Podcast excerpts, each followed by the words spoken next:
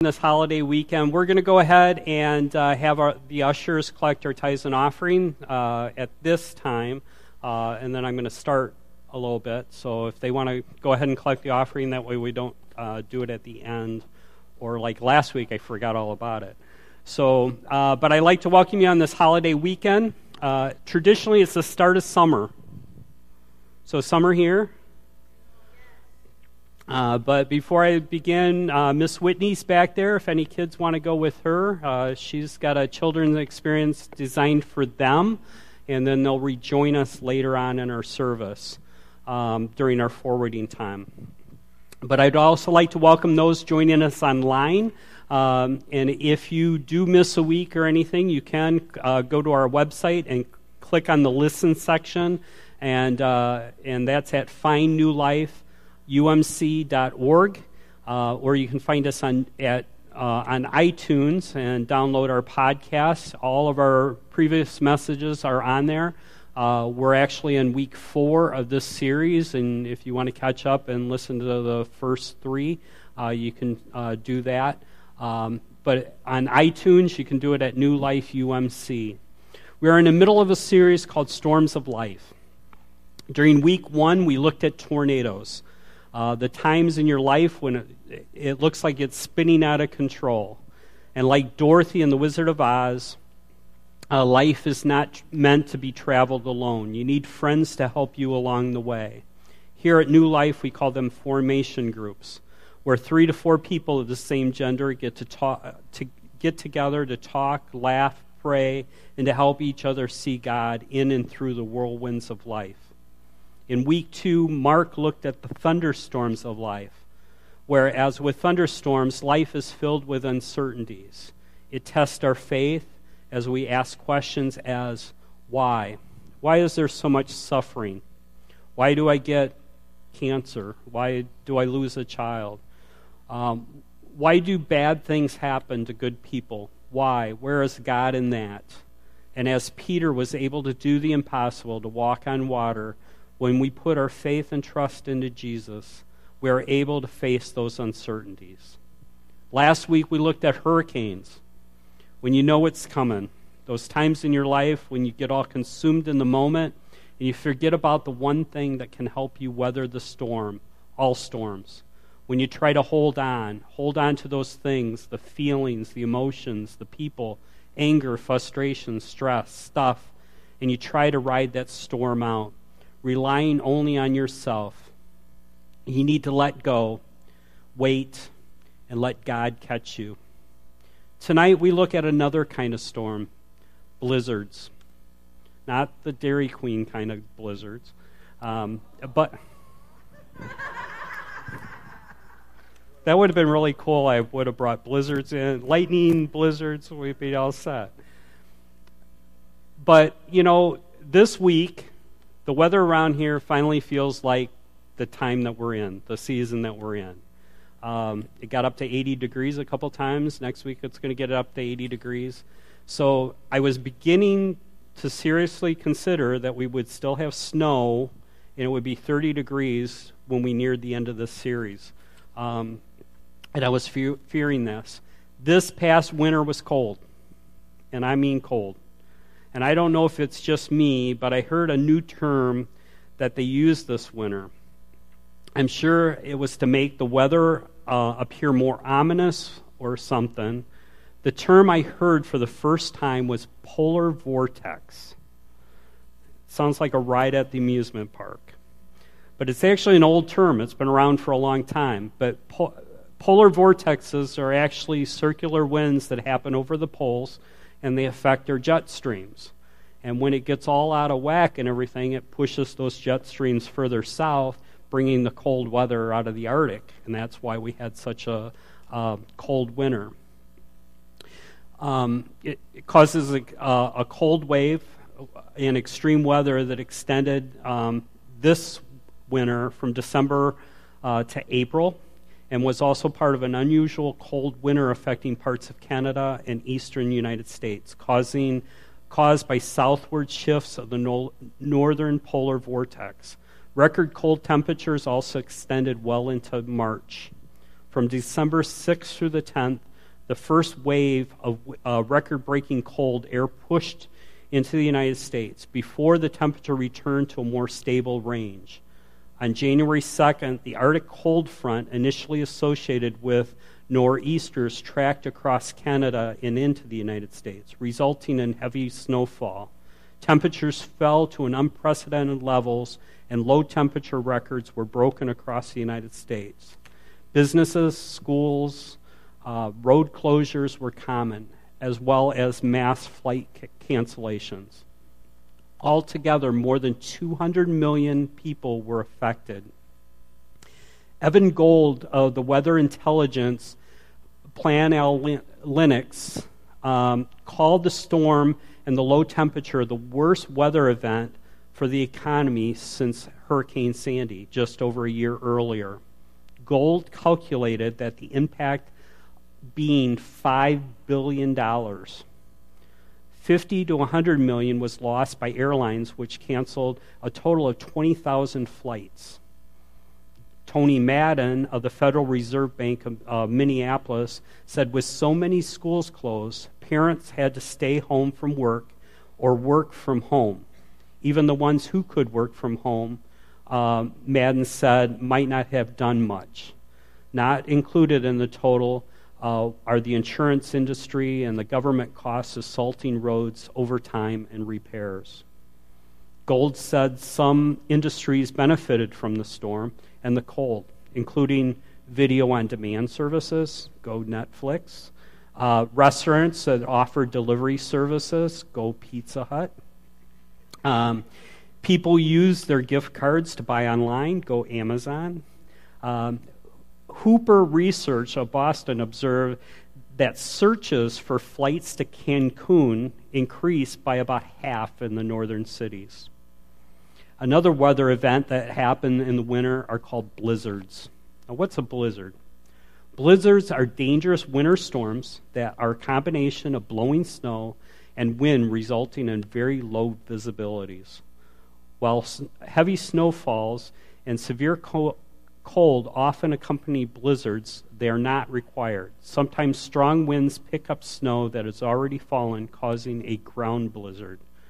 Officially, the National Weather Service defines a blizzard as a storm which contains large amounts of snow or blowing snow, with winds in excess of 35 miles per hour and visibilities of less than a quarter mile or extended period of time, usually three hours. In these conditions are expected, the National Weather Service will issue a blizzard warning. When these conditions are not expected to occur simultaneously, but one or two of these conditions are expected, a winter storm warning or a heavy snow warning may be issued. The upper Midwest and Great Plains of the United States tend to be the region that experience blizzards the most. We don't really feel the effects a lot of times of hurricanes, but blizzards we're all too familiar with. With trees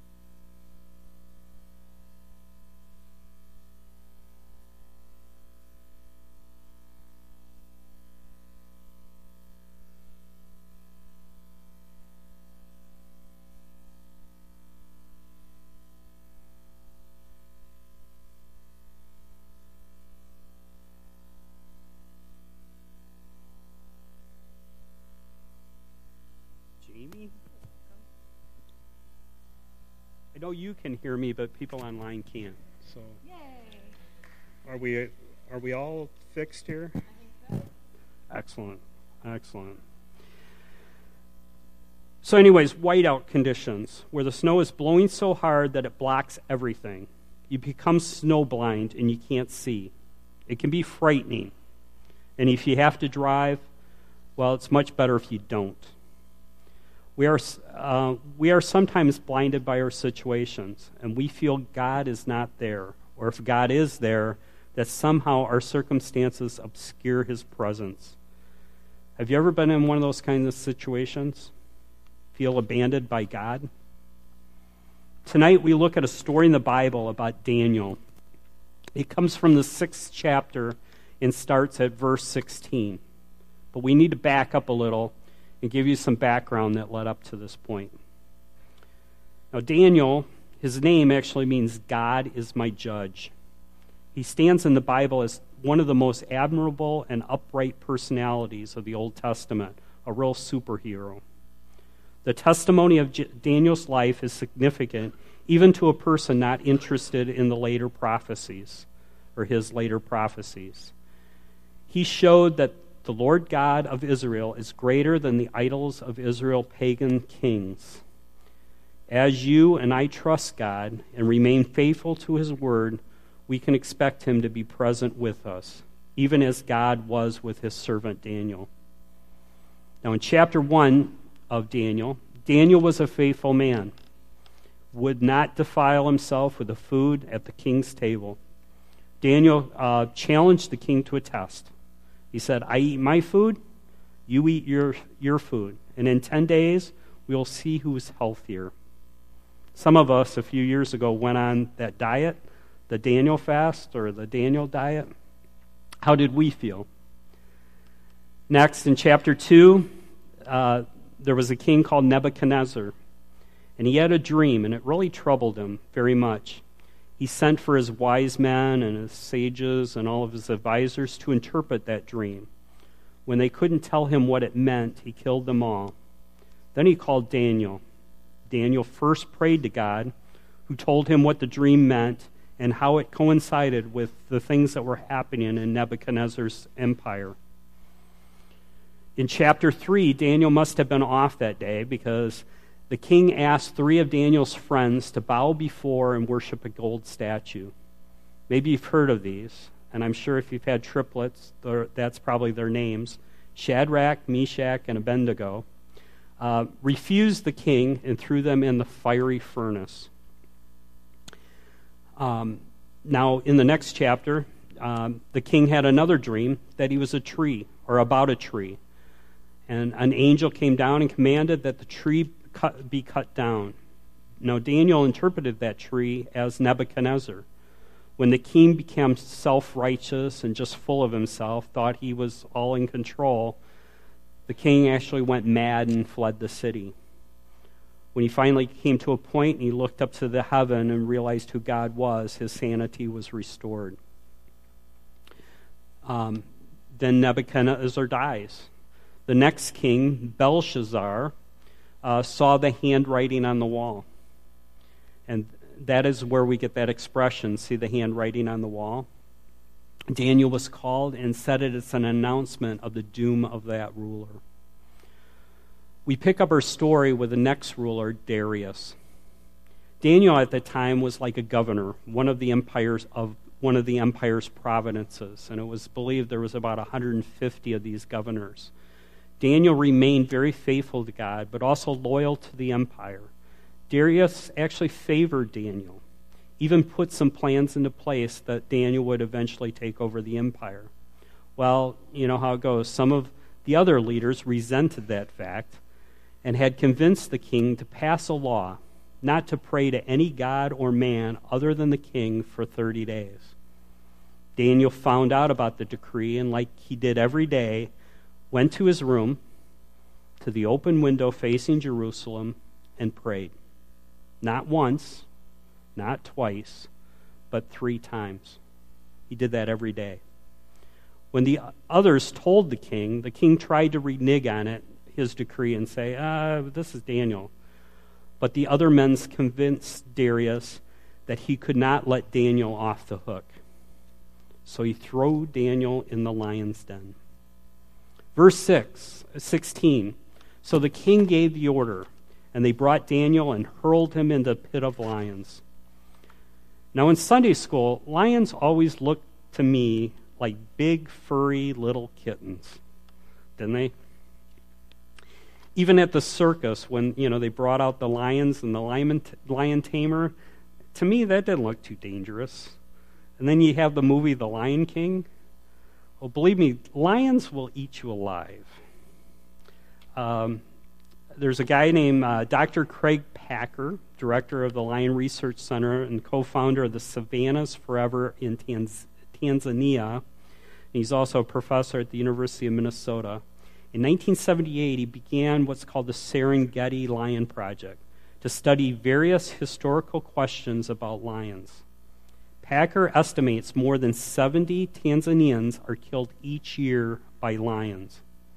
Packer also documented that between 1990 and 2004, lions attacked 815 people in Tanzania, killing 563 of them. Now, in the book of Daniel, the king said to Daniel, Your king, the one you serve so consistently, and if you have your Bibles and a pen, underline that word consistently, will rescue you. A single stone was brought and placed over the entrance of the pit. The king sealed it with his own ring and with those of his princesses, so that Daniel's situation couldn't be changed. The king then went home to his palace and fasted through the night. No pleasure was brought to him, and he couldn't sleep.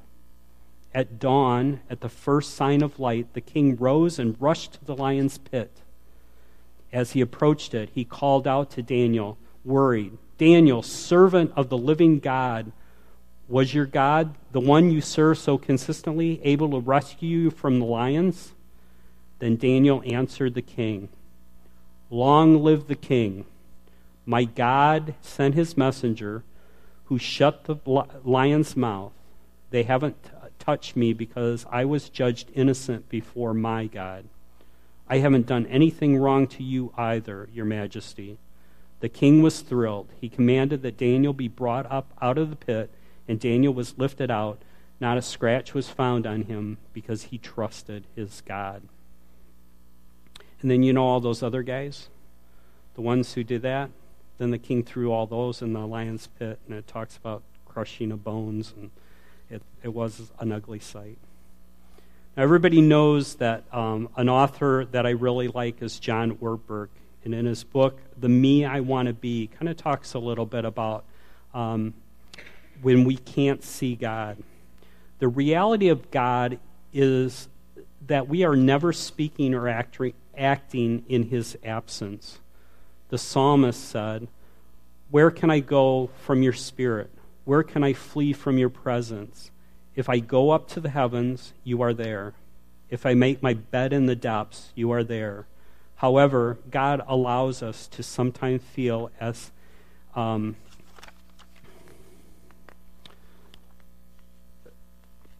uh, are away from Him, which I think He does for a reason. Do you ever drive differently when you see a squad car behind you? Why? Is it not because your heart has changed? It's not because you see the squad car and think, oh, I want to be a good driver. You don't want to get a ticket. You don't want to, those little, you know, red flashing lights in your rearview mirror. Do you? You see, God, and Ortberg goes on, you see, God doesn't want forced compliance. God is so Im- um, immense that he was too, too visible. People would give forced compliance. If God were too visible, people would give forced compliance without expressing their heart. So God makes it, a pos- makes it possible in enormous love for us to live as if he weren't there. Now, one, and that's when I was thinking about that when I was preparing this message, is how do you feel when you're driving in a blizzard and you can't see? You feel alone. You feel alone.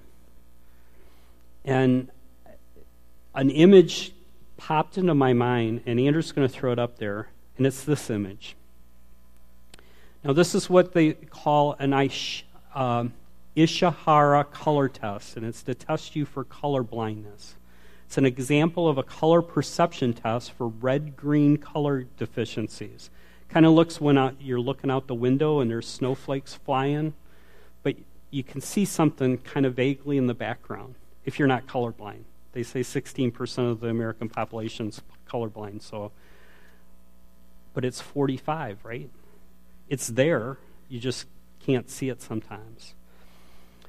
But the Ishihara color test was invented by Shinobu Ishihara, professor at the University of Tokyo. The test consists of a, du- a number of color plates called Ishihara plates, each of which contains a circle of dots appearing randomized in color and size.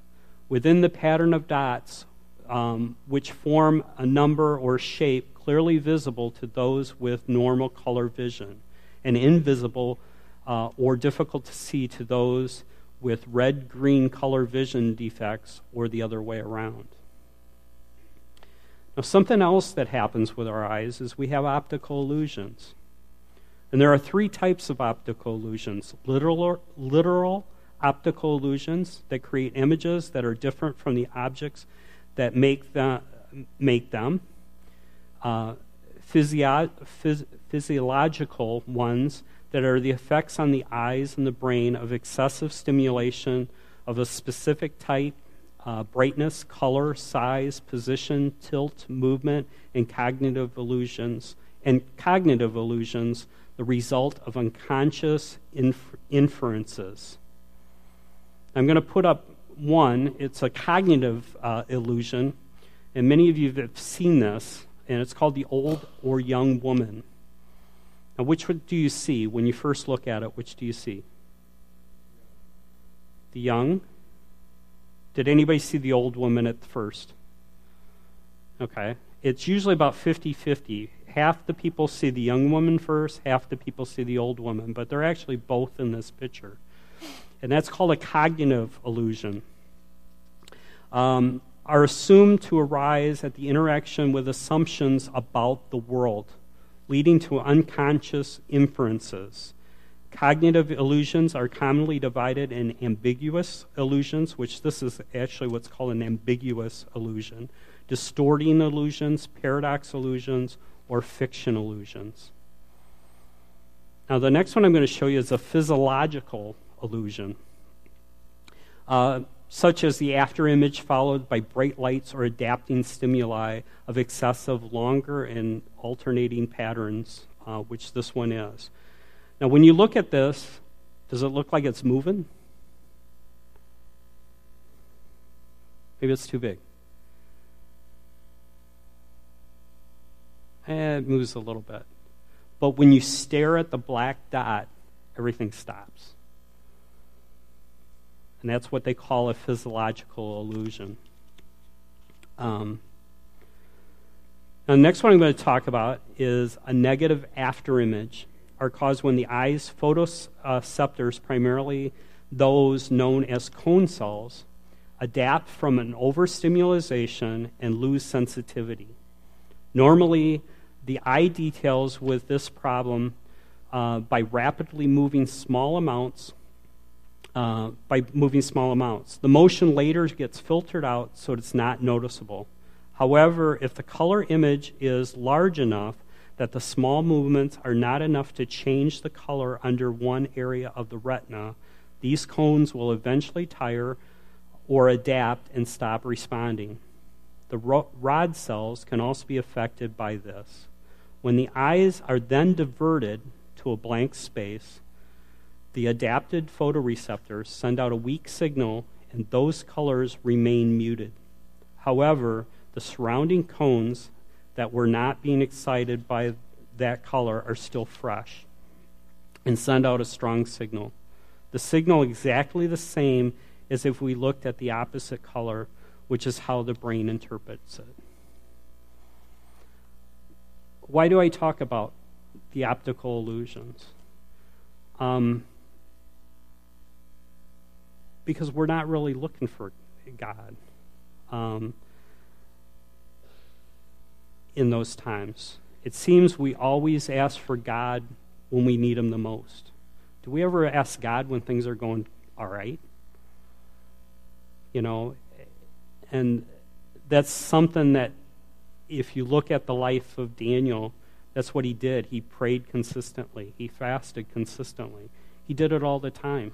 He did it in so much that everybody around him noticed that about what he did. It's the life that he led, not when you're driving in a car and you can't see and you say, "Oh God, help me." You know, he he prepared himself. You know, we talk about storms, um, tornadoes, uh, thunderstorms, hurricanes. You know, first they issue a watch, which kind of tells you that something, you know, the conditions are right. You know, and then they have the warnings when actually they've seen one or they know that it's coming, and then they tell you things to do, how to prepare for those storms. You know, in a tornado, you're supposed to go to the basement. You know, during a thunderstorm, you're supposed to be inside. You're not supposed to be out golfing or anything with lightning and stuff. And hurricanes, they even tell you go to the store, board up your windows, and things like that to prepare. Even for blizzards, they tell you to fill your car with gas Go to the grocery store, get groceries and stuff. And if you don't have to drive, don't. Now, as I close, um, and if the band wants to come up to the stage, uh, that way they can get ready. But I'm going to have you look at an image for about a minute to two minutes, uh, a minute or two. Um, and this is uh, one of the optical illusions and I'm not trying to trick you or anything, but this is one that you might have received in an email. Uh, it's made its rounds on the internet.